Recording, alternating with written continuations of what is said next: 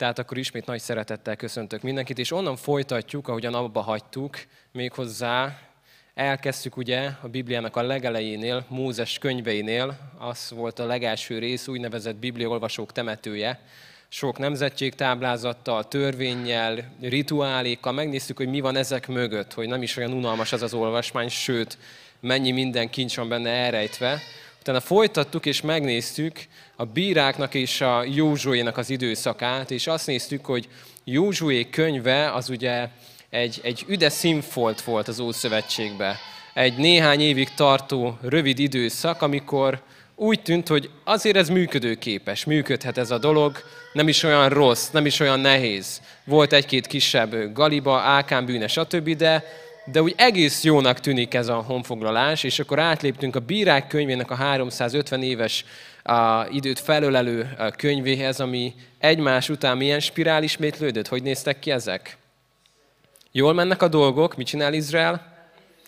Védkezik, elhagyja Isten, bálványt imád, mi történik?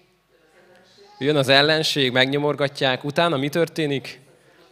Visszafordul Istenhez, könyörök, hogy Isten szabadítsa meg, Isten megszabadítja, jólét, és kezdődik újra. Hányszor ismétlődik ez meg?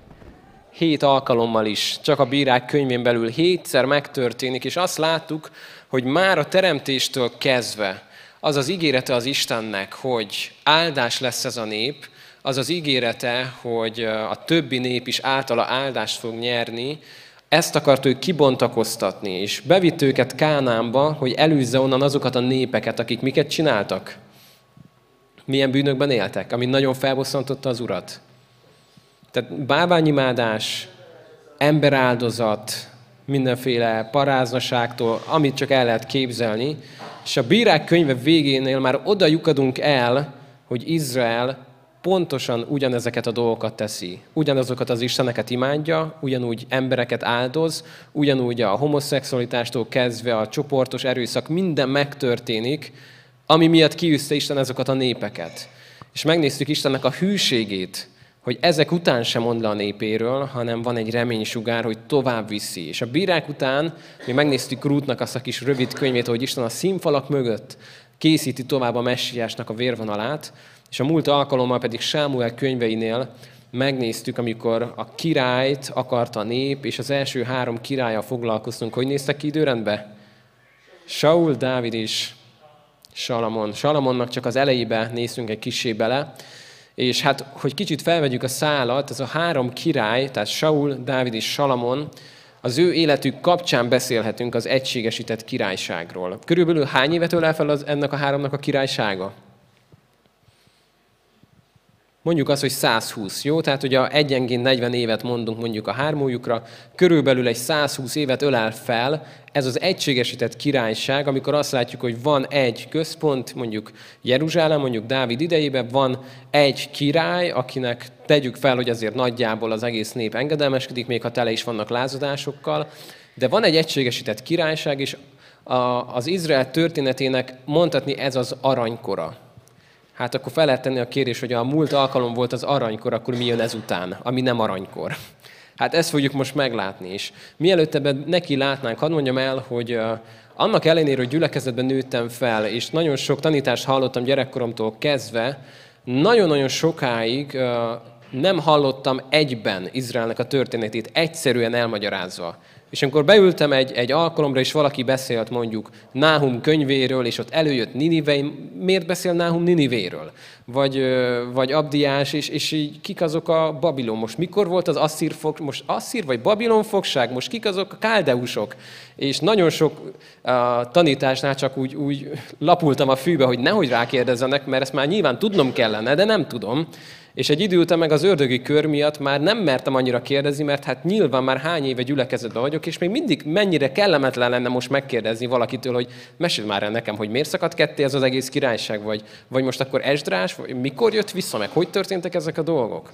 És nagyon sokáig nem, nem hallottam egybe ezt a történetet. Úgyhogy ma egy nagyon fontos része lesz a, a Biblia ismeretünknek az, hogy, hogy kicsit még távolabb, mint eddig, megnézzük Izraelnek a ez utáni történetét is, az, hogy hogy kerülnek be ezek a proféták a képbe, és hogy mi történik ezután. Úgyhogy most nagyon sok könyvet fogunk egy kissé távolról nézni, de kifejezetten mégis a királyok első és második könyvére fogunk fókuszálni, úgyhogy ott nyissuk ki a Bibliánkat a királyok első és második könyvénél, és szeretném, hogy nagyon sok olyan dolgot megnézhessünk, amik a segítségünkre lesznek akkor, amikor Isten igéjét olvassuk, és, és jobban fogjuk tudni érteni, hogy miről beszél az ige.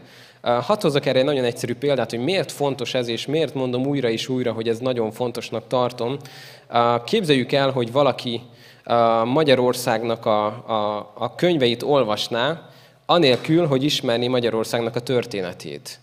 És hogyha ezt teszi, akkor nagyon sok olyan dolgot fog olvasni, amit nem fog érteni, hogy minek, mi, mi ez a Trianon, miről, mit írnak annyit erről a magyarok? Trianon, hát kit érdekel, hát mi lehetett az az egész, hogy ilyeneket fog olvasni, hogy világháború, hát most mi második, kettő is volt belőle, hát most, hát el se tudom képzelni, mi meg. Ilyen kult szereplők, hogy Hitler, ki volt az a Hitler, meg Stalin. Tehát, hogyha ezeket ő nem ismeri, akkor, hogyha elolvassa egy költőnek a, a, az írományát, mondjuk a második világháborús időszakból, akkor nagyon kevés dolgot fog belőle érteni, hogy miért ír ez erről, meg orosz hadifogság, Don Kanyar. Mikről beszél ez az ember? Uh, nyilván mi magyarok, akik ismerjük a történelmünket, mikor ilyeneket olvasunk, a híres költőinknek akár a háborús naplóit, akkor tudjuk, hogy miről beszélnek. De hogyha Ázsiából egy, egy átlag embernek ezt odadom, ő nem nagyon fogja tudni, hogy most itt miről van szó. És ugyanez a helyzet, hogyha a Biblia ószövetségi könyveit olvasunk, egy átlag zsidó férfi számára ezek abszolút érthető dolgok. Tudja, hogy miről beszél, tudja, hogy kik ezek, akikről itt szó van, milyen időszakok, milyen királyságokról van szó. Nyilván mi, akik viszont nem csak, hogy földrajzilag vagyunk messze, hanem időben is jóval távolabb élünk, mint ezek az események, kellenek, hogy legyenek olyan háttérinformációink, amik segítenek minket abban, hogy tudjuk azt, hogy itt most miről és, és miért beszél az ige. Úgyhogy ezt fogjuk tenni. Megint megnyitom azt a, azt a videót, ami most a segítségünkre lesz ebben a kis utazásunkban, amit majd kint a kivetítőn fognak látni a testvérek.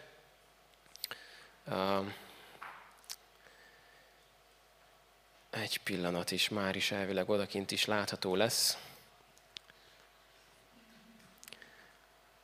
A reménység az nem szégyenít meg. Igen, igen, igen. Úgyhogy akkor az meg is érkezett. Kicsit most a videó segítségével is fel fogjuk még venni a, a szálat ez a Biblia projekt újra, amit használunk. Amit Sámuel könyvénél beszéltünk, az itt is igaz, hogy Sámuel első és második könyv az egy nagy könyv, egy nagy tekercs volt. Ugyanígy a királyok könyve is egy, egy irat volt a Héber irodalomban, tehát első és második királyok könyve az, az igazából csak praktikai okok miatt volt ketté válaszol, hogy könnyebb legyen őket kezelni, és, és kisebb egységet alkossanak, de nyilván úgy olvassuk, mint hogy egy nagy egységet alkotna.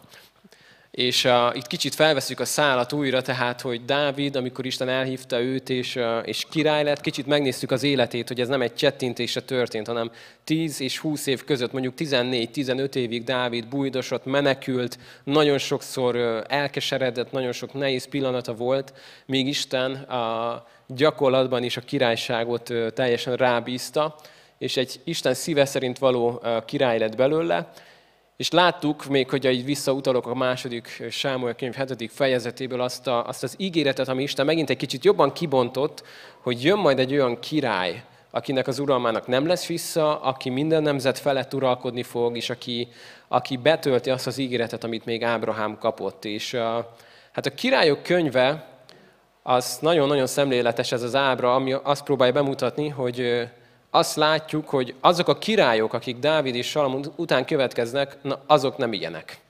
Hanem egyre jobban és jobban fog a spirál lefele menni, ugyanúgy, mint a bírák könyvénél.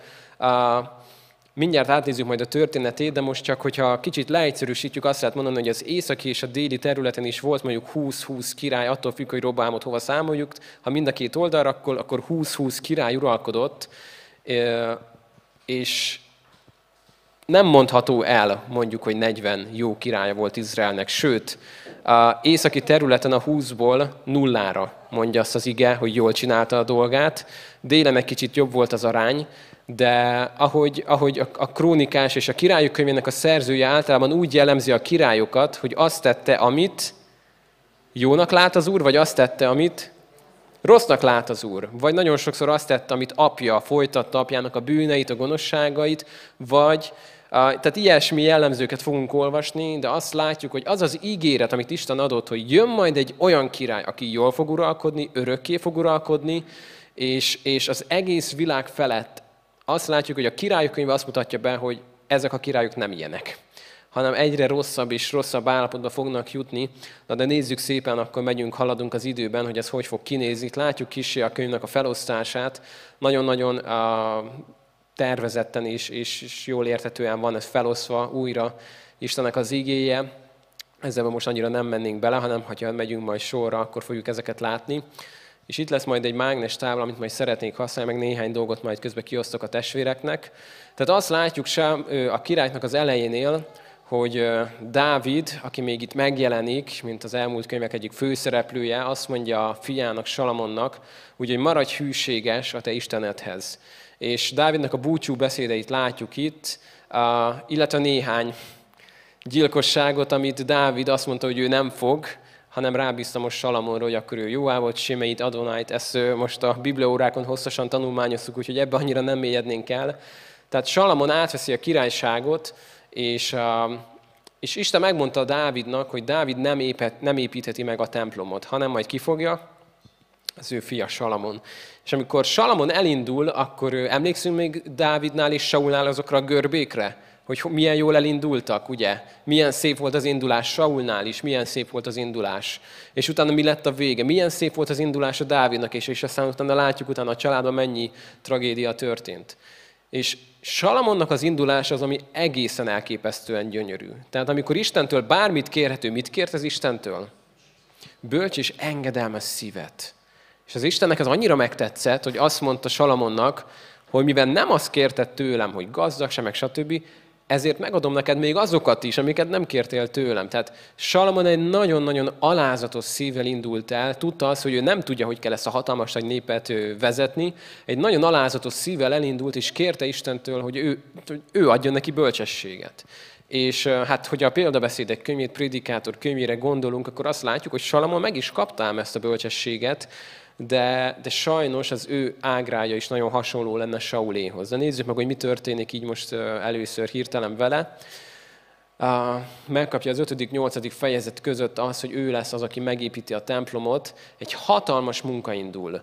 A becslések szerint 200 ezer ember dolgozik ezen 7 éven keresztül. Egy óriási építkezés, olyan dicsősége lett ennek a templomnak, hogy az emberek a messzi földről jöttek, hogy megcsodálják ezt, Viszont egy idő után, ahhoz, hogy az ember nagyon drága dolgokat építsen, nagyon sok emberrel, ahhoz mi kell? Pénz. És egy idő, idő után miből lett nagyon sok pénz a Salamonnak? Adókból. Méghozzá nagyon kemény adókat vetett ki, és ez a nép egy, egy idő után ezt kezdte sokalni.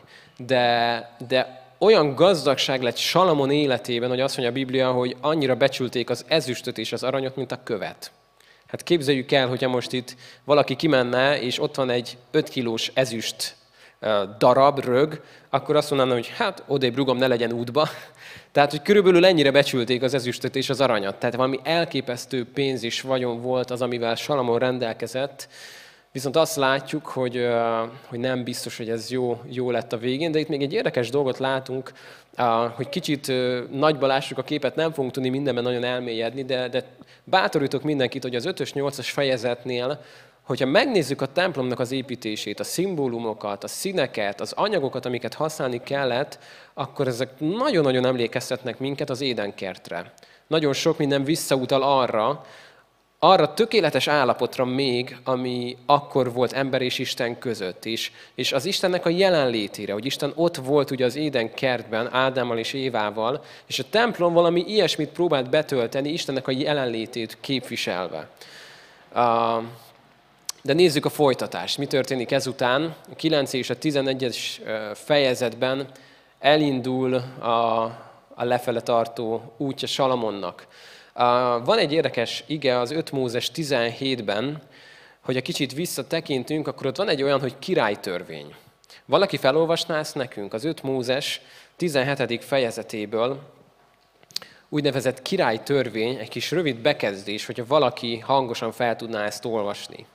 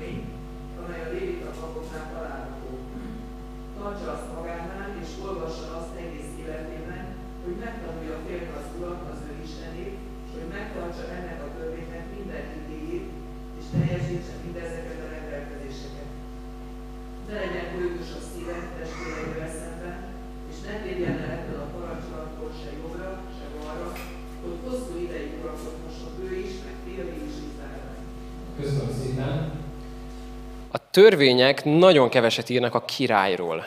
De ez a kis rövid bekezdés, ez nagyon-nagyon előre mutatóan szól a királyról, és azt mondja, hogy a királynak ezt magánál kell tartani, és mit kell tenni ezzel? Olvasgatnia kell. Na már most Salamonnak mit sikerült ezek közül megszegnie? Azt mondja, ne tartson sok lovat. Rettentő sok lova, hatalmas hadserege lett Salamonnak. Ne legyen sok felesége. Mennyi lett neki végül? 700 és 300 másodrangú, közel ezer feleségről beszélünk. Ez nem azt jelenti, hogy mindenkivel tényleges házasságban él, de nagyon sok diplomatikai, a diplomáciai házasságot kötött más népek leányaival, és, és azt olvassuk, hogy ez nem csak a hölgyeket hozta az ő birodalmába, hanem ezek a hölgyek hozták magukkal az isteneiket. És, és egy hölgy, egy feleség, aki ott volt, és, és Salamonnak a szívére beszélt, elhajlították a szívét az Isten imádatától.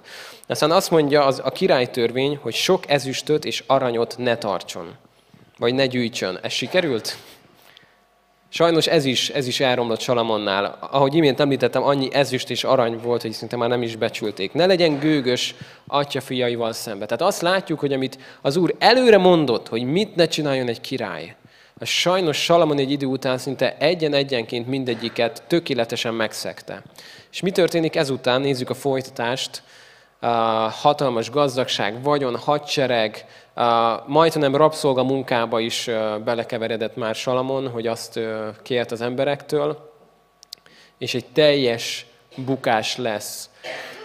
Mi történik ezután? Azt látjuk, hogy a 12. fejezettől egy nagyon-nagyon-nagyon fontos esemény történik itt Izraelnek az életében. Mondhatni, hogy az egy, egy, egy olyan fontos, mint hogy nem értenénk a magyarok létről, mi az, hogy honfoglalás, vagy nem értenénk, hogy mit jelent az, hogy trianon. Tehát a, az Izrael életének az egyik legfontosabb eseménye kezdődik el itt. A, mi történik a 12. fejezetnél? Érkezik valaki, azt látjuk, hogy itt van, aki átveszi majd Salamontól ugye az uralkodást, Roboám és Jeroboám. Na és itt uh, szeretnék néhány kis segédeszköz ki, uh, kiadni kézbe egy pillanat.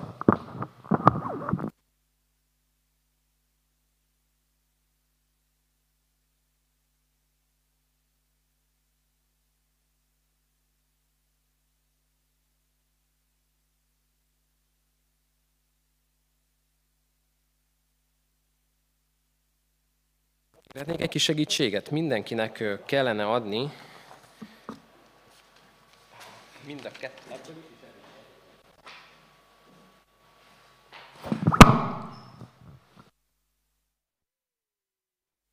Két táblázatot szeretnék most odaadni a testvéreknek, ami hát szigorúan csak belső használatos, mert azért nem, nem tehát le van kicsit egyszerűsítve benne sok minden azért, hogy, hogy ne elveszünk a sok információban és adatban, viszont, viszont egy segítség tud lenni abban, hogy átlássuk valamennyire a helyzeteket. És most, mielőtt folytatnánk a videót, szeretném, hogyha megnéznénk, hogy mi történik ezután Izraelnek az életével, és mi az, amit látni fogunk.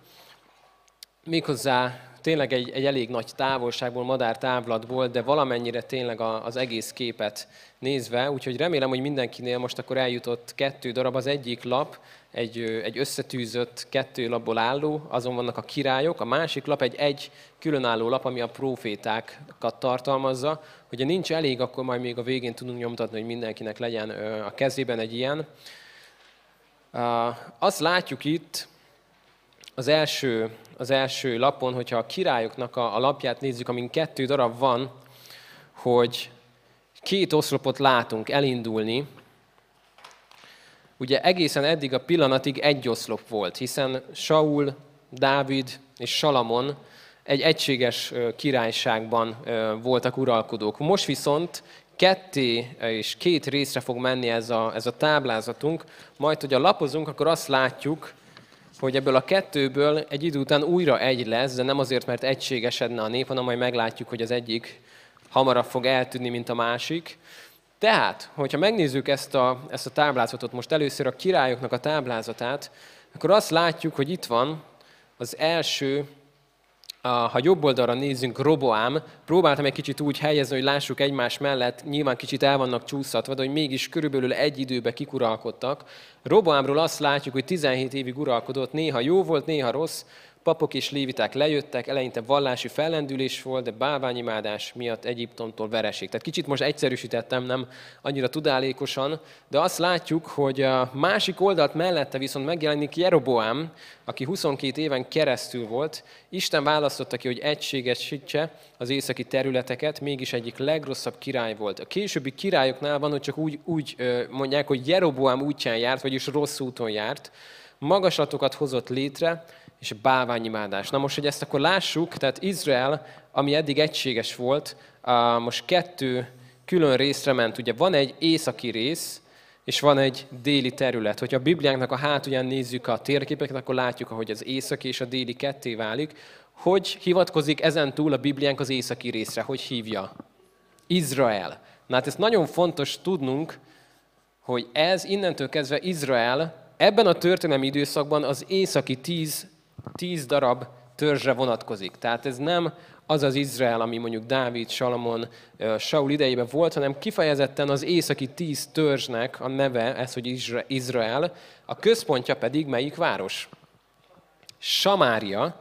Samária úgymond a főváros, és van még két nagyon fontos település, Dán és Bétel. Ez is ott van a legfelső sorban az, az egész dokumentum tetején, tehát az északi tíz törzs Izrael néven központja Samária, Bétel és Dán. Na ez nagyon fontos megértenünk, hogy Jeroboám vezetésével északon ez a tíz törzs, tíz törzs egységesedett, Samária központtal, ez nagyon fontos lesz még a későbbiekben, és Jeroboám úgy gondolkodott, hogy ám de valószínűleg a nép visszajárna Jeruzsálembe, ugye a, déli területre, hogy imádják az Istent, ezt valahogy meg kell előzni, hogy megtartsuk az egységünket, és ne menjen vissza a nép áldozni. Úgyhogy létrehozott kettő központot, kettő vallási központot, nagyon-nagyon okosan az egyiket északon, a másikat meg a déli határnál, tehát bárhol laktak az emberek, megközelíthető távolságban volt egy vallási központ, tehát Dánban és Bételben, de itt nem az igazi Isten imádat ment, hanem ezek bálványimádásnak a központjaivá váltak. Ezzel szemben délen pedig, hogy hívjuk a déli királyságot, úgymond? Júda, nagyon fontos. Tehát a, a déli királyság neve innentől kezdve Júda. És a, a központja pedig nem más, mint Jeruzsálem. Tehát a déli területnek megmaradt a központja Jeruzsálem, és mondhatni, hogy hogyha 20 királyt veszünk ide, hogyha ide soroljuk a legelején még a Roboámnak is a, a, a rövid szakadásig tartó uralkodását, és 20 királyt ide, akkor elmondható, hogy északon a 20 királyból mennyi volt jó, aki jól végezte a dolgát? Nulla. Tehát nulla, ez, ez, ez fontos megértenünk, hogy itt, hát nem tudom, ki fogja ezt az ábrát most már érteni, kicsit kevés a hely, de nulla volt az a király, aki jól végezte a dolgát. Délen a 20 királyból 8-ra azt olvassuk, hogyha nem is volt mindenben tökéletes, mert még megmaradt ez, vagy megmaradt az, de mégis azért kereste az urat, és van egy-két nagyon-nagyon uh, olyan, olyan uralkodó, aki nagyon kiemelkedően, még, még nagyon jól, nagyon egész jól csinálták a dolgaikat, uh, majd látni fogjuk ebből a listából, hogy tényleg van egy néhány nagyon kivételesen jó uralkodó. Uh, hát ebből azt láthatjuk, hogy a 8 és a 0 arányában melyik, melyik ország rész volt a romlottabb. Hát éjszakra mondhatjuk azt, hogy ha a húsz királyból egy se végezte jól a dolgát, és mindegyik báványimádásban és züllésben volt, ellenben délen azért időnként feljött egy-egy jó király, akkor nyilván látjuk, hogy az északi izraeli rész az jóval romlottabb lehet ebből is már csak látva. Ez azért fontos, hogy értsük most már, amikor a profiták arról beszélnek, amikor Isten a profitákon keresztül beszél, hogy Júda, benned azért még van valami, mert Izrael már romlott, vagy azt mondja Izraelnek, hogy, hogy romlottabb vagy, mint a te testvéred Júda, mert te meg ezt, meg ezt teszed. Tehát látjuk, hogy néha összehasonlításnál látszik azt, hogy Júdánál néha volt egy kis fénysugár. És ebből is következik az, hogy a 20 király után, hogyha lapozunk egyet, akkor azt látjuk, hogy a következő oldalon Hóseá az utolsó baloldali oszlopnál van, a kevésbé gonosz, mint az elődje volt Peka, Egyiptomtól kért segítséget, három évig tartó ostrommal elfoglalták Samáriát. Tehát egy nagyon fontos dolgot kell itt megértsünk, az északi területet Isten számtalanszor figyelmeztette, és ha megnézzük, hogy melyik profétákat küldtek kifejezetten az északi területre, de mivel állandóan, állandóan bálványimádásra voltak, állandóan istentelen úton jártak, ezért Isten megmondta, hogy el fogom hozni Asszíriát. És az asszírok, asszírok el fognak titeket innen vinni. És uh, itt látjuk azt, hogy sokféle uh, próbálkozás volt, uh, Egyiptomtól való segítségkérés, stb. És jöttek a hamis proféták, hogy majd Isten megment minket, vagy nem, és annyi minden elhangzik, majd ezt látni fogjuk mindjárt a másik lapon, de egy fontos dátum, 722. Hogyha egy fontos dátumot megjegyzünk az északiakkal kapcsolatban, akkor ez legyen az, ez Krisztus előtt 722. Ez volt az az, az az idő, az az időpont, amikor lejárt az ideje az északi királyságnak, Asszíria eljött, és deportálta az északi területeket teljesen Hogyha emlékszünk a János evangélium a részén, amikor a Samáriai asszonyról beszéltünk, akkor itt egy kicsit felvettük ezt a szálat, hogy mit csinált ez az asszír uralkodó, mi volt az is szokása, hogy egy területet meghódított, mit csinált a néppel. Pontosan, tehát nem megölte, ennél okosabb volt. Mert tudta azt, hogy ha mindenkit megölök, akkor van egy rakás holtest, amivel nem sokat kezdek. Hanem fogta őket, és nem egy tömegbe vitte el őket, mint mondjuk majd Babilonnál látjuk, hanem nagyon sok területet szétszórta őket, és az, az ő területükre meg nagyon sok területről hozott embereket. Ez egy nagyon átgondolt katonai taktika volt, ugyanis az következik ebből, hogy a meglévő északi területen mostantól kezdve mindenféle nép élt, a, a birodalom minden területéről hoztak ide embereket, összekeverve, nem tudtak egységesedni, mindenki idegen volt mindenkinek, és így ez nagyon kényelmes volt az asszír birodalomnak, egy, egy könnyen irányítható népet kaptak minden területen a birodalmukba. Tehát ez történt 722-ben, és hogyha nézzük a lapunkat, akkor azt látjuk, hogy ezután viszont Júda még kapott egy kis kegyelmi időt amivel Isten látta valószínűleg bennük, hogy vannak azért megtérésre jelek, és azt látjuk, hogy megmarad még egy ideig Júda, hogy a nézzük Ezékiás a folytatásban 29 évig uralkodik, az egyik legjobb király, ezt elmondhatjuk róla, felszámolta a báványimádást, meg, megnyitotta a templomot, figyelt Ézsaiásra, Isten megmentette az asszír veszélytől. Tehát az asszírok már eljutnának Jeruzsálem kapujáig is, hogy azt a területet is magukba olvasszák, de az Isten megverte őket fekélyekkel, pestissel, és 15 évvel még meghosszabbította Ezékiásnak az életét. Tehát az Isten megmentette a, a júdai területet, viszont hogyha a lap alját nézzük, akkor előbb-utóbb azt látjuk Jójákin, az utolsó előtti sor, csupán három hónapig volt, aki uralkodott, megadta magát három hónapi ostrom után a babiloniaknak, fogság 40 évig élt börtönbe zárva, és az utolsó pedig Citkijá 11 évig uralkodott. Jeremiás tanácsolta, hogy ne lázadjon, de nem hallgatott rá. Két, évi ostrom, két évig ostromolták Jeruzsálemet Nebukadnezár vezetésével, betörtek, felgyújtották a templomot, lerombolták a falakat. Itt két fontos dátumot kell megjegyezzünk, az egyik az 597, ez az egyik, a másik pedig egy kicsivel korábban, mondjuk 586, vagy kicsivel később időben, ugye itt Krisztus előttről beszélünk, tehát visszafele mennek a számok, erre figyeljünk. Az egyik, az 597 az első elhurcolás, a vezetők elhurcolása, és 586-nál pedig látjuk majd a teljes bukást, a teljes pusztítást. Itt viszont már egy másik katonai taktika volt, nem szétszórták a népet, hanem egy az egybe vitték őket több ütembe Babilonba és így fog majd például Dániel is ugye Babilonba kerülni.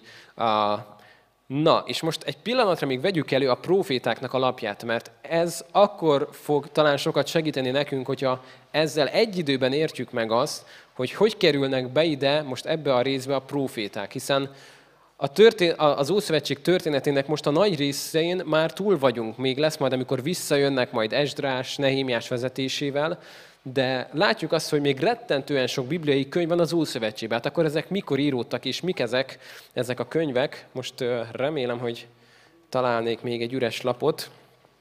Hát, jó, fogjuk rá. Nevezzük ezt most üresnek. Amit látni fogunk, hogy ezt úgy készítettem el ezt a dokumentumot, csak hogy kicsit magyarázom, hogy érthessük, hogy a jobb oldali, tehát itt három oszlop van, a jobb oldali oszlopban azt olvassuk, hogy melyik korszakban voltak ezek a proféták. A bal oldali ugye a nevük, és középen meg csak egy néhány mondatot írtam róla, hogy, hogy tudjuk őket hova helyezni. És itt azt látjuk, hogy vannak proféták, akik Izraelben, tehát az északi területen voltak a száműzetés előtt, vannak proféták, akik Júdában, tehát a déli területen voltak a száműzetés előtt, vannak profiták, akik, vagyis inkább Jeremiásról beszélve, aki Júdában volt, a száműzetés előtt és közben. Tehát ő nem csak előtte volt, hanem ő megélte ezt. Vannak úgynevezett nemzetközi proféták, most ezt mondhatom, akik például Ninivének, vagy Edomnak, ilyen Jónás, Náhum és Abdiás, őről mindjárt beszélünk, és akkor beszélünk a száműzetés alatt élő profétákról, és beszélünk azokról, akik majd, amikor már visszajönnek a száműzetésből, abban a korszakban élnek. Ez azért nagyon fontos látnunk és értenünk, hogy amikor otthon olvasom a Bibliát, és mondjuk megnyitom Mikiás könyvét, akkor el tudjam helyezni, hogy ez a Mikiás, ez ki volt? Mikor élt ez az ember? Mert nem nagyon fogom érteni, hogy miket ír és miért profétál ezekről a dolgokról. Ha viszont most egy röviden csak sorra, sorra járunk és megnézzük, akkor azt látjuk, hogy az Izraelbe, tehát az északi területen, ugye az Izrael most ez erre utal, az északi területen kettő proféta volt küldve, aki kifejezetten az északi népnek, tehát annak a tíz törzsnek profétáltak, és ő nem más, ők nem mások, mint Ámosz és Hóseás. Ámoszról azt, azt kell tudnunk, hogy ő egyik legelső profét, akinek fennmaradtak az írásai. Amikor ő élt, ugye így most már talán jobban értjük, hogy a megnyitjuk Ámosz könyvét, nagyon sokat fogunk olvasni Samáriáról. Nagyon keveset Jeruzsálemről. Pont azért, mert ő északon van, ugye, Samária a központ.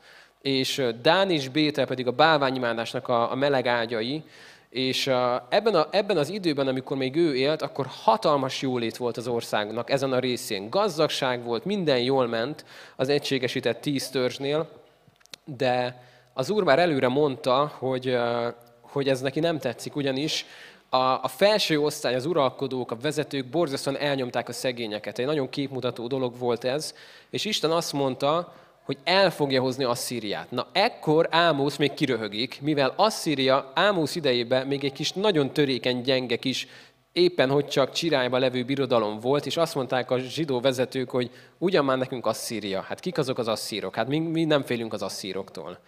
Ekkor még ők nem látták, hogy Asszír birodalom micsoda hatalmas lesz, és maga alá fog majd uh, nyomni nagyon sok birodalmat. A következő profét, akit ugyancsak ide küldött Isten, pedig Hóseás, aki talán nagyon szemléletesen ugye egy Gómer nevű prostituáltat kellett elvennie és bemutatni rajta keresztül Izraelnek a hűtlenségét, hogy újra és újra és újra elárulta hűtlenül Izrael Istent, és ők voltak azok, akik így kifejezetten északon profétáltak. Most nézzük meg, hogy kik voltak azok, akik kifejezetten délen, tehát Júdában, itt több nevet fogunk látni. Az egyik Ézsaiás, neki ugye egy nagyon hosszú könyve van az Ószövetségünkben, négy király mellett is élt és szolgált, egy nagyon hosszú időszakot ő ölel fel. Itt látjuk a leírásában, hogy nagyon sokszor beszél arról, hogy megvakult és megsüketült a nép, leírja a bukást, viszont érdekes, hogy a sok-sok ítélet után Ézsaiásnak a vége fele nagyon sok reményteljes üzenetet olvasunk. Ahogy elmondja, hogy igen, jönni fog a bukás, jönni fog a büntetés, de Istennek a, az ígérete, az, az megmarad, és, és lesz majd remény, lesz majd helyreállítás. A következő Jóel, aki már nagyon-nagyon képletesen és egy, egy úgynevezett sáska hadnak a képével leírja azt, hogy Jeruzsálem el fog pusztulni. És megint akkor még nem nagyon tudták ezt elhinni, hova tenni, hiszen erre semmi jel nem volt, de ő leírja azt, hogy jönni fog egy, egy olyan hadsereg, egy olyan sáskákhoz hasonlító had, ami mindent elpusztít. Ha valami megmarad, azt is elpusztítják. Semmi nem fog maradni.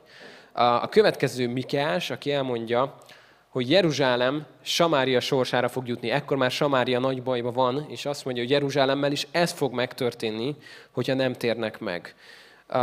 Habakuk, ő nagyon bánatosan ír Jeruzsálemről, ő már konkrétan arról ír, hogy Isten kijelentette, hogy Babilon jönni fog, és oda lesz Jeruzsálem, oda lesz a déli rész. És Zofóniás pedig, itt azt olvassuk, hogy Júda ekkora már teljesen egyedül, északot már leigázta Asszíria, úgy tűnt, hogy, Jer- hogy Jeruzsálemet is leigázzák, de az Úr ugye megverte őket, ezt a népet, amit az előbb már mondtam.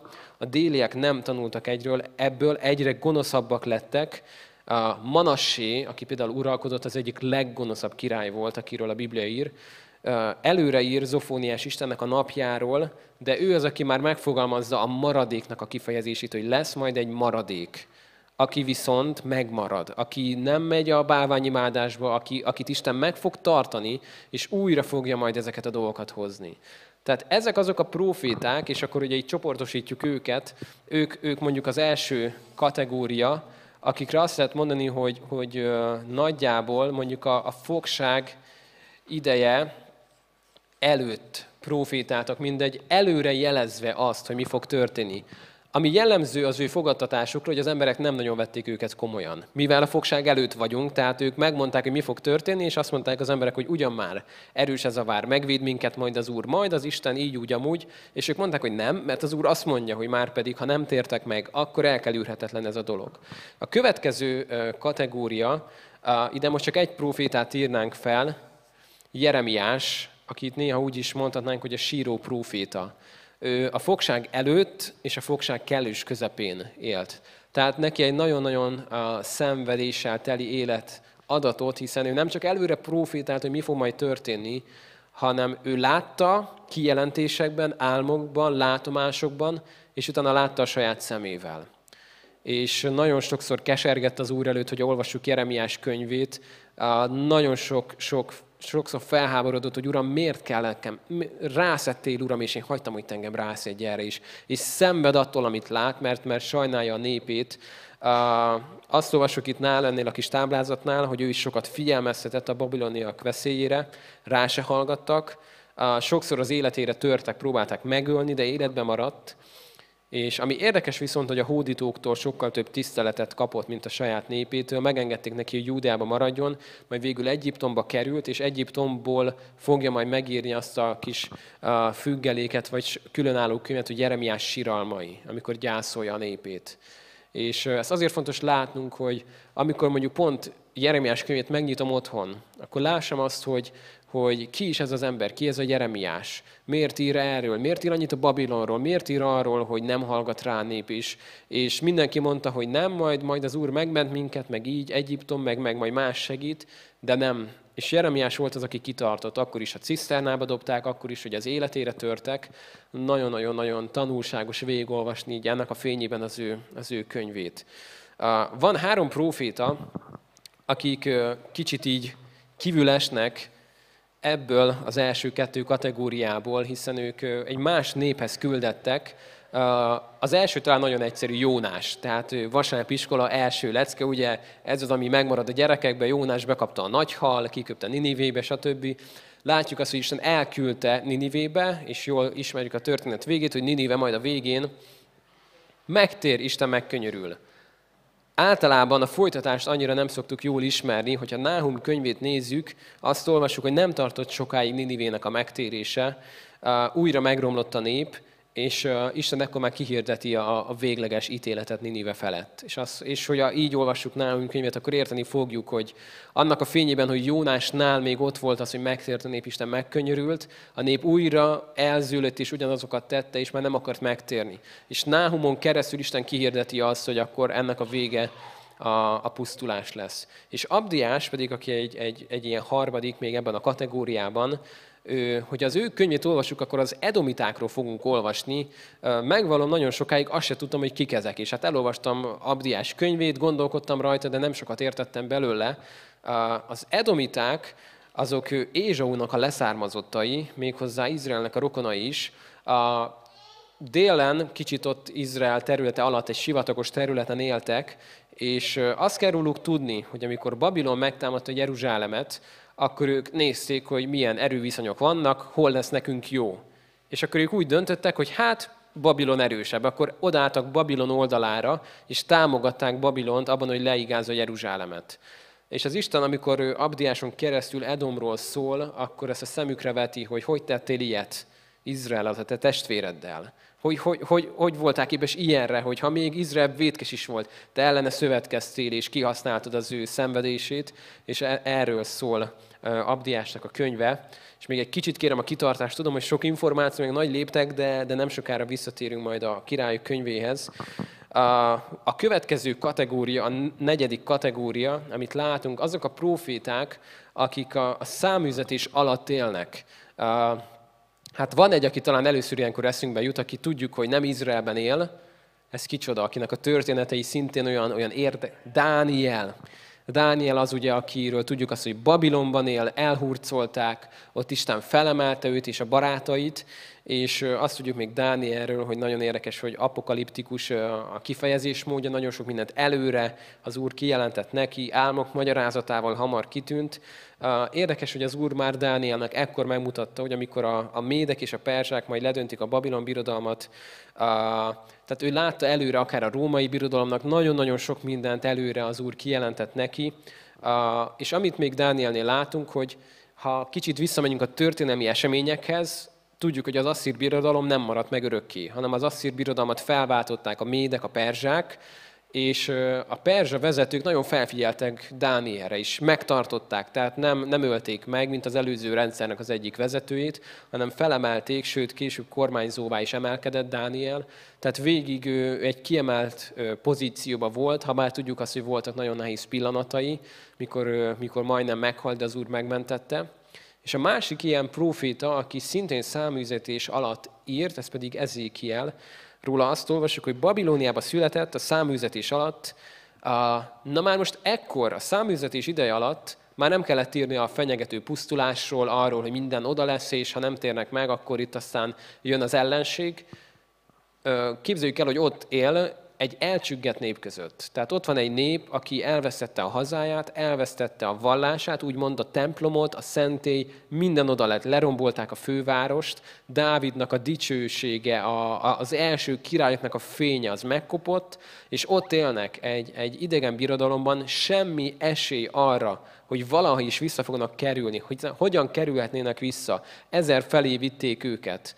És Ezékiel ebben a korszakban Isten üzenetét a reménnyel adja tovább, egy bátorítás az elcsüggett embereknek, hogy, hogy igen, most itt vagytok, és tudjátok, hogy miért vagytok itt, de jönni fog még majd a remény, jön az, hogy Isten megígérte, hogy vissza fog titeket majd vinni, össze fog újra titeket gyűjteni, és amit múlt alkalommal a vége fele beszéltünk, hadd ismételjem meg, hogy a történeti és a profétai könyveket ne úgy olvassuk, hogy tudjuk előre a végét, mert úgy nagyon nem értjük, hanem olvassam úgy, mintha ott lennék, és nem tudnám, hogy mi fog történni. Tehát ott, ott élek mondjuk most ezékiel idejébe, és, um, és ott vagyok egy idegen, hatalmas birodalomban, semmi esély arra, hogy én valaha visszakerülnék az én kicsi országomba, hogy valaha is az a föld újra miénk lesz, hiszen betelepítettek mindenféle népeket, a fővárosunkat, a földet tették egyenlővé, és valaki arról profétál, hogy az Isten megígérte azt,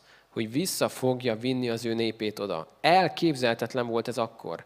És ahogy telnek majd az, az évek, nézzük majd a történetet tovább, egészen 1948-ig ismét elképzelhetetlen volt, hogy Izrael újra állammá lesz. Ez lehetetlennek tűnt. Egészen 1948-ig, amikor az egész világ lesokkolva vette észre, hogy Izrael újra állam. És hogy képes volt megvédeni magát a hatnapos háborúba, stb. stb.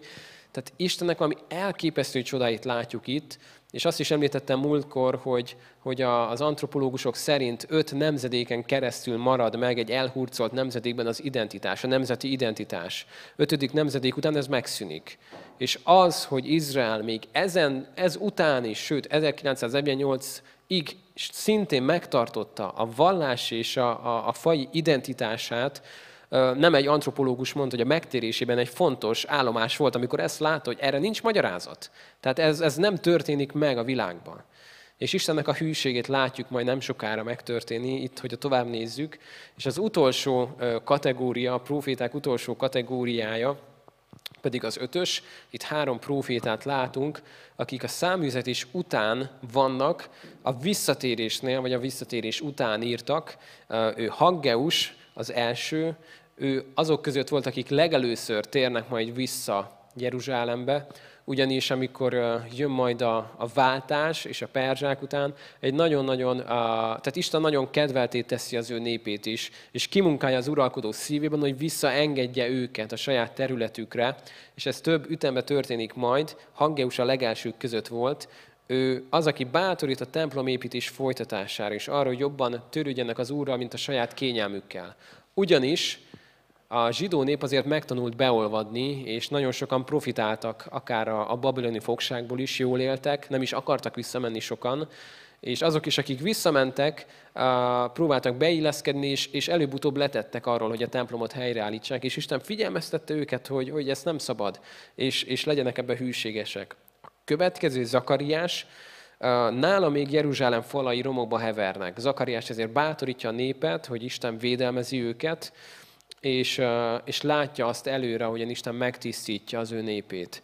És az utolsó pedig Malakiás, a Nehémiás már ekkora felépítette a várfalat, tehát a, a következő, aki visszatért, Esdrásra jöttek vissza majd sokan, és végül majd Nehémiással, tehát így kerül majd Nehémiás könyv egy fontos ö, ö, szereplője lesz így a történetnek. Ő lesz az, aki majd a várfalat is felépítik 52 nap alatt, úgy, hogy kívülről támadás, belülről támadás, zsidóktól támadás, minden, minden területen nehéz, és minden területen borzasztó nehéz dolgok volt, de felépül a várfal, sőt, utána jön egy bűnvallás, megújulás a nép életében, és Malakiás már ezután van, ő vádat emel a papok ellen, mivel ha bár látszólag minden rendben volt, igazából csak kirakat volt az egész. Isten nem nyűgözte le a külsőség, a belső őszinteséget keresi. Nagyon kemény profétai könyv arról, hogy Isten elmondja, hogy nem ezeket az égő áldozatokat, meg nem, nem a rituálit keresi, amikor minden más meg romokban hever a népnek a szívében.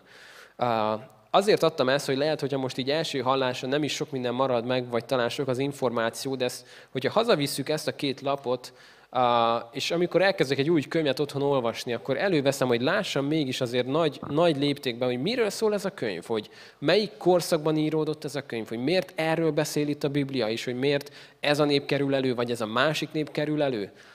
Nekem nagyon sokat tudtak ezek a, ezek a háttérinformációk adni ahhoz, hogy mikor megnyitom ezeket a könyveket, akkor, akkor értsem is azt, hogy itt miről ír. És nyilván van ezeknek a könyveknek egy első jelentése, amit Isten akkor és ott mondott, de nyilván azok az igék nagyon sok mindent jelentetnek nekünk a saját életünkre nézve is. Tehát most csak egy példát hadd mondjak, lehet, hogy Abdiás könyve elsősorban az edomiták ellen egy, egy, egy pusztító ítéletnek a kimondása, de amikor én olvasom Abdiás könyvét, lehet, hogy egy-két mondaton keresztül Isten azt nekem kiragadja onnan, és, és egy nagyon konkrét személyes üzenet lesz az éppen nekem is. Azon túl, hogy annak a mondatnak volt egy alapjelentése az edomiták ellen, de lehet, hogy az pont az nekem egy, egy új Istennek a szent lelke által egy nagyon erőteljes üzenet lesz pont egy kérdésben, amit is, amiben keresem Istennek a vezetését.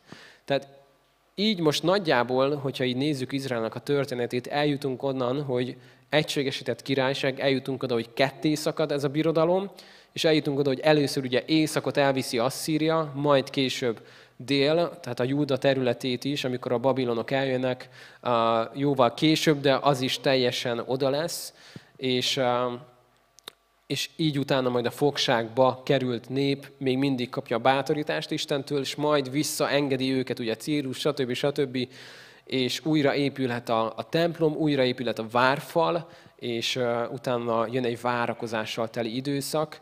Azt még a történelmet kedvelőknek azért csak így meg említve, hogy azért nem ilyen egyszerű még a folytatás, mert jön majd egy nagy Sándor birodalma, ahol a szeleukidáknak a, az ágába tartozik majd Izrael, utána majd a függetlenednek a zsidók egy, egy, egy szabadságharcon keresztül, és majd utána jön a híres római birodalom, aki meg teljesen ugye magába szippantja ezt az egészet, és így jutunk el majd Jézus korához, ugye, amikor már egyértelmű a római uralom.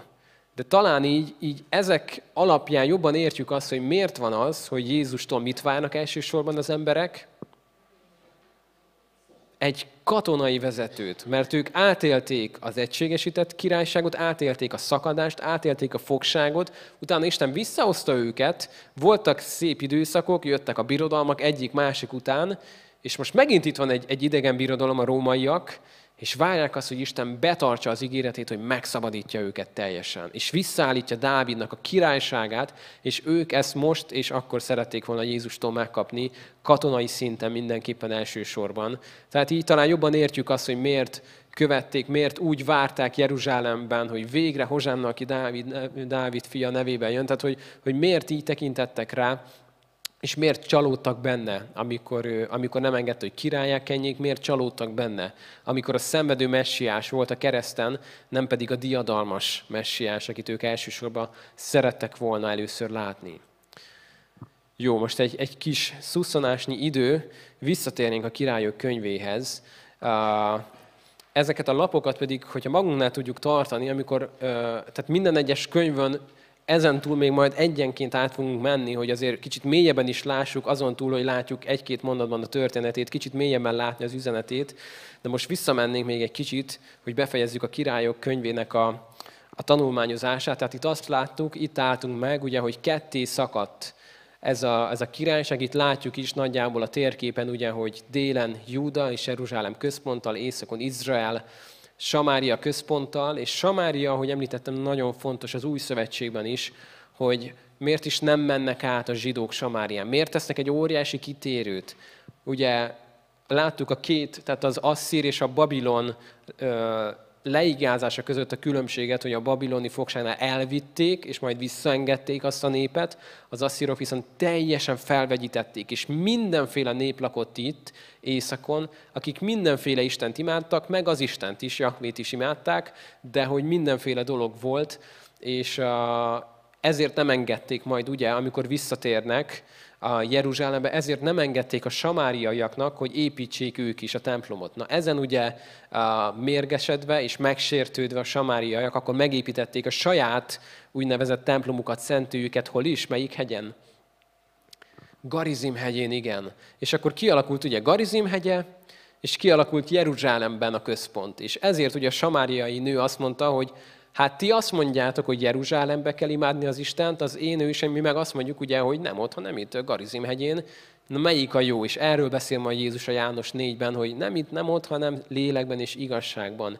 Ilyen imádókat keres az Isten.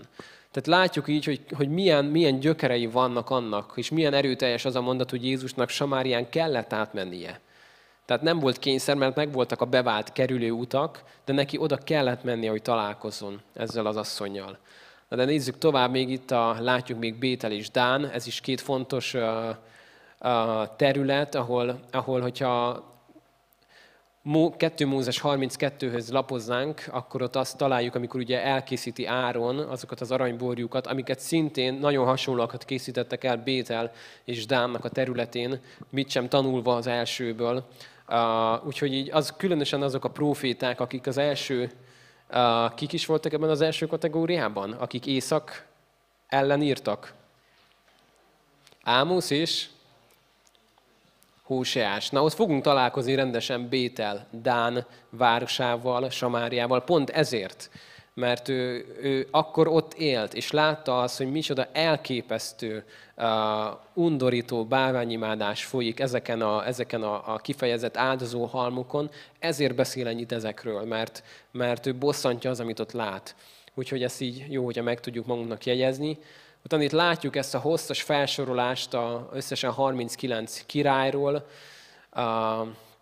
Itt a videó készítői szerettek volna még nekünk megmutatni, hogy a királyok könyvének a szerzője általában egy nagyon-nagyon logikus séma szerint, egy szűrő szerint osztályozza ezeket a királyokat, hogy olvassuk már a királyok könyvét, akkor ez ismerős, hogy az első, amit mindig elmond róla, hogy az Isten, tehát Izrael Istenét imádta-e egyedül, vagy nem. A második, amit elmond, az az, hogy a bálványimádással kapcsolatban mire vezette Izrael, és a harmadik, hogy mennyire volt hűséges a szövetséghez. Tehát általában ilyeneket fogunk olvasni, hogy egyik királyról jön egy információ, és oda van írva, hogy és az urat szolgálta hívem, mint apja, vagy ö, nem járt azon az úton, amin kellett volna, és bálványimádásba vitte a népet, és sőt, még annál rosszabbakat tett, és hogyha a királyoknak az összefoglaló táblázatát nézzük, akkor elképesztő dolgokat fogunk látni. Ahogy egymás után jönnek a mészállások, Jéhu lázadása,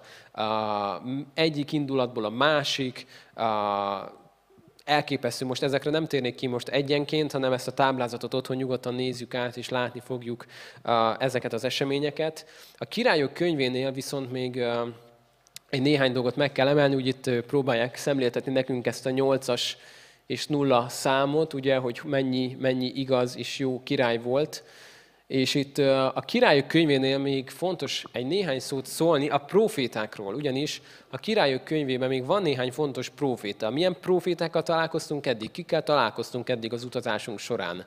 Mondjuk Sámuel könyveiből. Nátán, Gád, és hát ki is?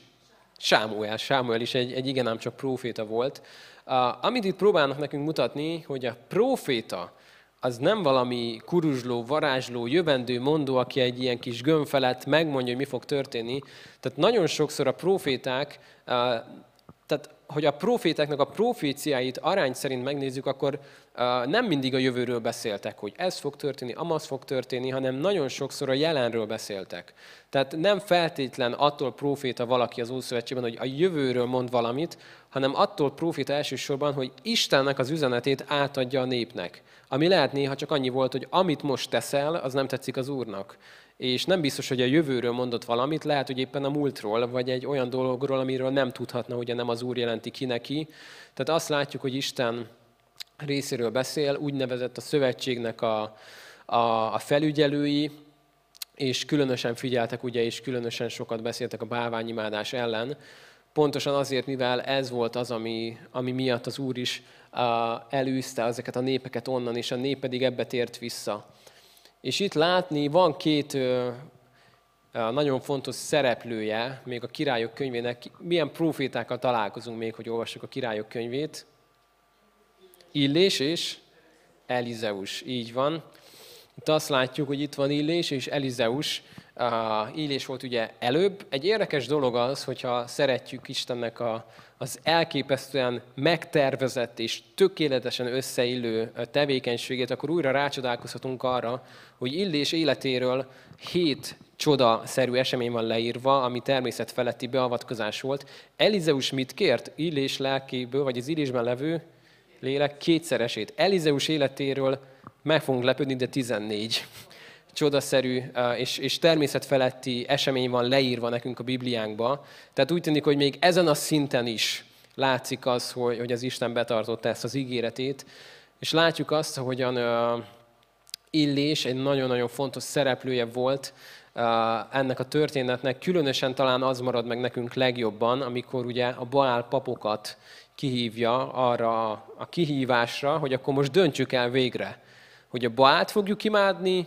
vagy az, az Izrael istenét. És a, a, az előzőek fényében talán már jobban értjük, hogy ez a nép, Izraelnek a népe, az, az teljesen átvette mindazokat az isteneket, akik, akik addig ott éltek, Baál, Asdód, annyiféle istent elkezdtek imádni, és ennek az egyik vezérei, akik ebbe sodorták a népet, Aháb, és ugye Jézabel volt, és hát így is történetét most azért nem fogjuk annyira részletesen, nagyon ajánlom mindenkinek, hogy otthon olvassuk el, nagyon tanulságos, de az ő a úgynevezett Kármel-hegyi kihívása ugye megengedte a Baál papoknak, hogy akkor próbálkozzatok ti, és hát kántáljatok, csináljátok, amit akartok, majd Baál felel nektek, ha ő az Isten. A Illés mit tett először? Mit kért, hogy mit, mit tegyenek az áldozattal? Locsolják le nem is kevés vízzel, rengeteg vízzel, hogy még véletlenül sem mondja valaki azt, hogy hát a nagy melegben, mert mi délelőtt voltunk illés, te meg kettő órakor kezdtél, pont akkor a nap rásütött és kigyulladt egy szalma, hát így könnyű volt. Vagy valami, nem tudom, trükkel, nagyítóval a tüzet csiholtál. Tehát mondta, hogy öntsétek le annyi vízzel, mennyivel csak lehet, és az Isten pedig tűzzel válaszolt, sőt felemésztve ott mindent, és ekkor volt egy megtisztulás, egy, egy, egy mondhatni, egy, egy, egy néhány pillanatra úgy tűnt, hogy nagyon jól alakulnak a dolgok, de aztán sajnos a folytatás az nem az igazi. és az ő utódja, Illésnek az utódja majd Elizeus, akinek látjuk tehát, hogy a csodákban Isten, itt is ugye előjön ez a hetes és a 14-es szám, hogy nagyon következetes Istennek az igéje. Itt néhány, néhány csodája Elizeusnak, ezeket most annyira nem említeném, úszik a fejsze ugyan, feltámaszva a fiút, tehát Naamen gyógyulás, ezek mind olyan, olyan csodák, amik mutatják, hogy az Isten mégis cselekedett és hatalmas volt. És itt a, a pusztulás felé itt azt látjuk, hogy megjelenik Jéhu, akiről már így említettük, hogy a lázadása egy tisztogatásnak indul, de aztán egy, egy teljesen egy mészárszék, ami ebből jön, mindenki ölte az előtte levőt, következőt, egy, egy, egy borzasztó uh, folytatást az, amit itt látunk. És uh, Samária oda lesz 722-ben, ezt látjuk itt ábrázolva, Isten betartotta azt, amit megmondott, hogy Samáriát utoléri ugye bálványimádása miatt a büntetés. Ez történik a 17. fejezetben, és a folytatásban pedig először ugye Jeruzsálemet látjuk, ahogyan uh, oda is el, elér Asszíriának a keze, van egy megtérés, van egy Istenhez kiáltás, vannak Istentől való reformok, mondjuk akár Jósiást kiemelhetjük, és, és olyan szép időszakok, Isten még ad egy időt, de aztán mondjuk látjuk Manassénak, a, az egyik legrosszabb királynak a bálványimádását, egészen a gyermekáldozatig szintén eljut a nép, és azt látjuk, hogy nincs visszaút, és a folytatás pedig Babilon megérkezik, oda lesz a templom, oda lesz Jeruzsálem, elviszik a népet, és az a kérdés az, hogy Isten most akkor leszámolt, ennyi volt uh, vége? Annyiszor elbukott a nép, hogy Isten azt mondta, hogy kész, deletett, töröljük ezt az egészet. Nem, nem számít, hogy mit ígértem meg, túl sokat védkezett ez a nép, Dávid vonala akkor véget ér, és mindennek minden oda, oda a remény. De egy érdekes dologgal zárul a királyok könyve, azt látjuk a legvégén, hogy Jójákin életben marad, sőt, a Babilon király mellett ott van, mégis így valahogy életben tartva Dávidnak azt a vérvonalát, amit megígért az Úr, hogy ez nem egy akármilyen vérvonal, mert ennek folytatódnia kell egészen meddig? Jézus Krisztusig, a messiásig. Tehát Isten még ezek a pusztítások ellenére is, és nem számít, hogy hány birodalom jött, életben tartotta ezt a vérvonalat. És hogyha megnézzük az evangéliumok elején, látjuk azt a nemzetség táblázatot, hogyha esetleg valaki észrevette, a két evangélium között van egy kis különbség a nemzetség táblázatokban, és sokan azt mondják, hogy na itt a hatalmas ellentmondás a Bibliában, annyi csupán a különbség, hogy az egyik a vége fele Máriáig viszi el a fonalat, hogy ezzel uh, úgymond a Mária vonalával vitte el Jézusig, a másik pedig József vonalán keresztül, hiszen nyilván nem József volt Jézusnak a földi édesapja, de mint ugye apa, aki a családban volt, így rajta keresztül mutatja be a nemzetség táblázatot, tehát semmi ellentmondás nincs Jézusnak a, a nemzetség táblázatában, de látjuk azt, hogy Isten megtartotta az ő ígéretét. És uh, így végé, a, a királyok könyvének a végéhez értünk, de amit szeretnék kiemelni ezekből, hogy látjuk Istennek az elképesztő hűségét. Tehát nem volt elég a bírák könyve. És őszintén mondva, senki fel nem emelhette volna a szavát, ha a bírák könyve lenne a Biblia utolsó könyve. És azt mondta volna Isten, hogy ötször végignéztem, amit csinál a népem, hetet már nem fogom. És az Isten végignézte újra, és újra, és újra, és újra, és amikor néha az Isten, akár a profitákon keresztül megmutatja a szívét, akkor azt látjuk, hogy Istennek megszakadt a szíve. Ahogy mondja, hogy, hogy hallottál már ilyet? Hogy egy nép ilyet tett? Vagy, vagy egy, egy, egy menyasszony a vőlegényel ilyet tett volna?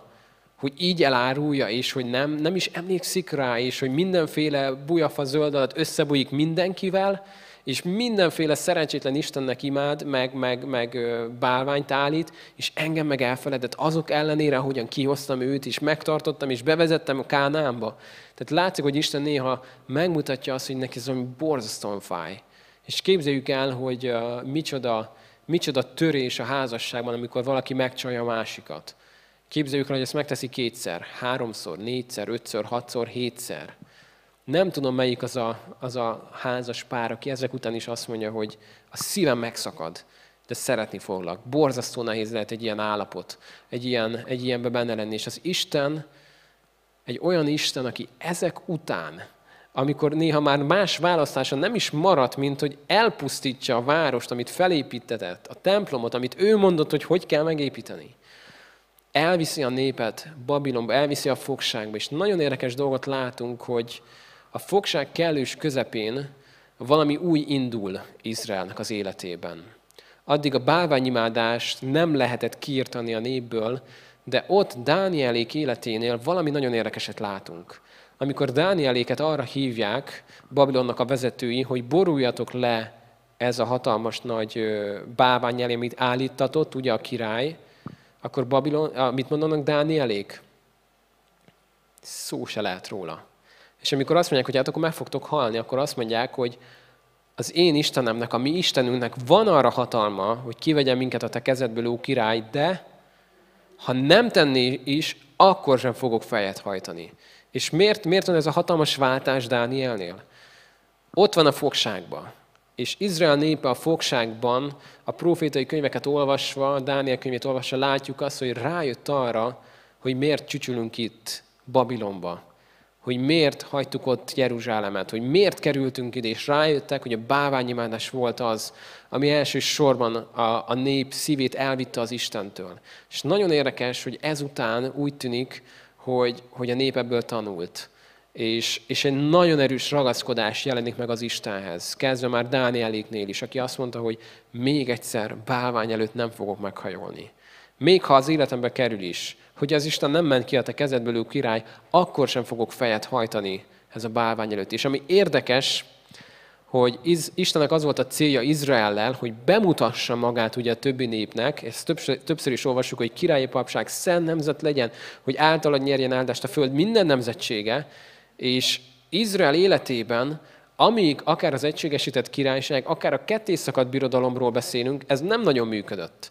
Tehát a környező népek nem azt látták, hogy itt van egy szent nép, aki bemutatja az egyedül élő igaz Istennek az imádatát, és oda kell menjünk, mert valami elképesztő az, amit látunk náluk, hanem inkább olyanokat hallottak, hogy egymást ölik, egymást gyilkolják, báványoznak, mindenféle Istent átvesznek, tehát nem annyira sikerült ezt bemutatniuk, viszont a fogság kellős közepén Dánieléknek például a hűsége olyan rendeletekhez vezetett, hogy Nebukadnezár király elküldte az egész Babilon királyság, vagy óriási birodalomról beszélünk, minden tartományban olvassák fel, hogy ki ez az Isten.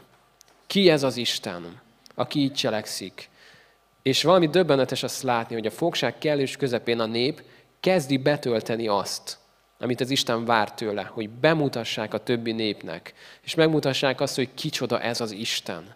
És ahogy visszaviszi majd az Úr őket, látjuk majd akár Nehémiásnál is, hogy micsoda, a, hogy mozgatja Isten a szálakat, a királynak a szívét, hogy, hogy, hogy indítja rá, hogy támogassa ebben Nehémiást. És látjuk ezeket az eseményeket, és végül zárszóként mi közelnek a mi életünkhöz, hiszen nem élünk Jeruzsálemben, se Samáriában, se Bételben, se Dámban. Hogy kerülünk mi ehhez, ehhez közel? Én mindig rácsodálkozok a történeti könyveknél Istennek a, a türelmére, a hosszú tűrésére, hogy képes volt végigvinni ezt, és mind az ellenére, amit, amit átélt, amit a népet tett, ahogyan egymás után ölték a profétákat, újra és újra azt mondta, hogy megtartja az ígéretét. És nyilván megvolt a büntetése a népnek, amit magára szedett. És a proféták többször elmondták, hogy, hogy a saját tetteit következménye az, ami most történik de az Istennek a hűsége az megmarad is. Az az ígéret, amit tett, kezdve onnantól a legelső ígéret, amit olvasunk, ugye az a bűnesetnél, hogy emlékszünk még az első részre, hogy az asszonynak a magja a fejedre fog taposni, viszont te a sarkát megmarod.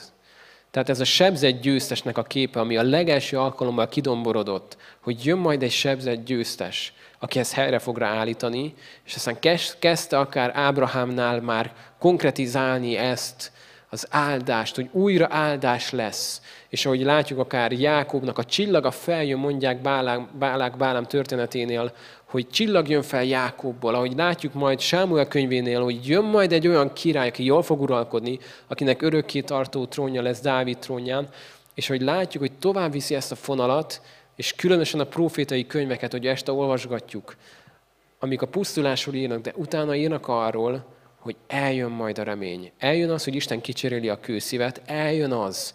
Gondoljunk csak Ézsaiás 53-ra, hogy ami betegségeinket viselte, fájdalmainkat hordozta pedig, ő bűnhődött, hogy nekünk békességünk legyen, az ő sebe járán gyógyultunk meg. Mi meg azt hittük, hogy Isten csapása sújtotta és kínoszta, pedig tehát látjuk azt, hogy Isten nagyon konkrétan kezdi most már kifejteni és leírni azt, hogy komolyan gondolja azt, hogy el fog jönni valaki, aki mindent helyreállít. És mi már ezt látjuk az új szövetségből, Izgalmas lesz, amikor folytatjuk majd a könyveket, és látjuk a többinél, hogy hogy fog Isten ezt egyenként jobban és alaposabban kibontani. De most ezzel szeretném bezárni, hogy újra, hogy rácsodálkozunk Istennek a hűségére. Hogy ő egy ilyen Isten, hogy amit ő megígér, ahogy énekeltük az elején, abban bízom, amit az igéd ígér, mert hogy ezt megtartod. És, és az a kegyelem, ahogyan voltál a népet felé, az a kegyelem, hogyan tekintesz rám, ez nem azt jelenti, hogy akkor bűnözzek és, és építsek egy bálványt magamnak, mert Isten úgyis kegyelmes. De pont az, hogy rácsodálkozok arra, hogy micsoda ez az Isten, hogy micsoda szeretet van benne, micsoda kegyelem van benne, és hogy mennyire kézbe tartja a dolgokat, hogy mennyire semmi nem történhet anélkül, hogy ő arról tudna, nem fog meglepődni, bármi történik az életünkbe. És akármilyen élethelyzetben is vagyunk most, jó azt tudni, hogy, hogy Isten nem csak eddig látta az eseményeket. Ő látja azt is, ami holnap van, és azt is, ami, ami évek múlva, ha még azt megengedi nekünk. Ő kezébe tartja és látja a szálakat, az enyémet és a tiedet is.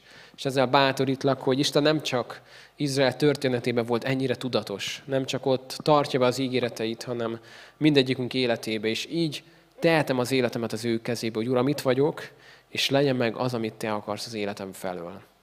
Szeretném, ha most tudnánk hálát adni röviden is, és megköszönni az Istennek azt, hogy, hogy mi már innen nézve látjuk bizonyos dolgoknak a teljes képét, és látjuk azt, hogy Isten formálta és vitte a szálakat, és ami bizonyos időszakokban még teljességgel elképzelhetetlen volt, csak reménykedtek abba, hogy Isten megígérte majd, hogy egyszer újra mondjuk összegyűjti a népét. Nem tudjuk, hogy ez hogy történhet meg, mert emberileg nézve lehetetlen.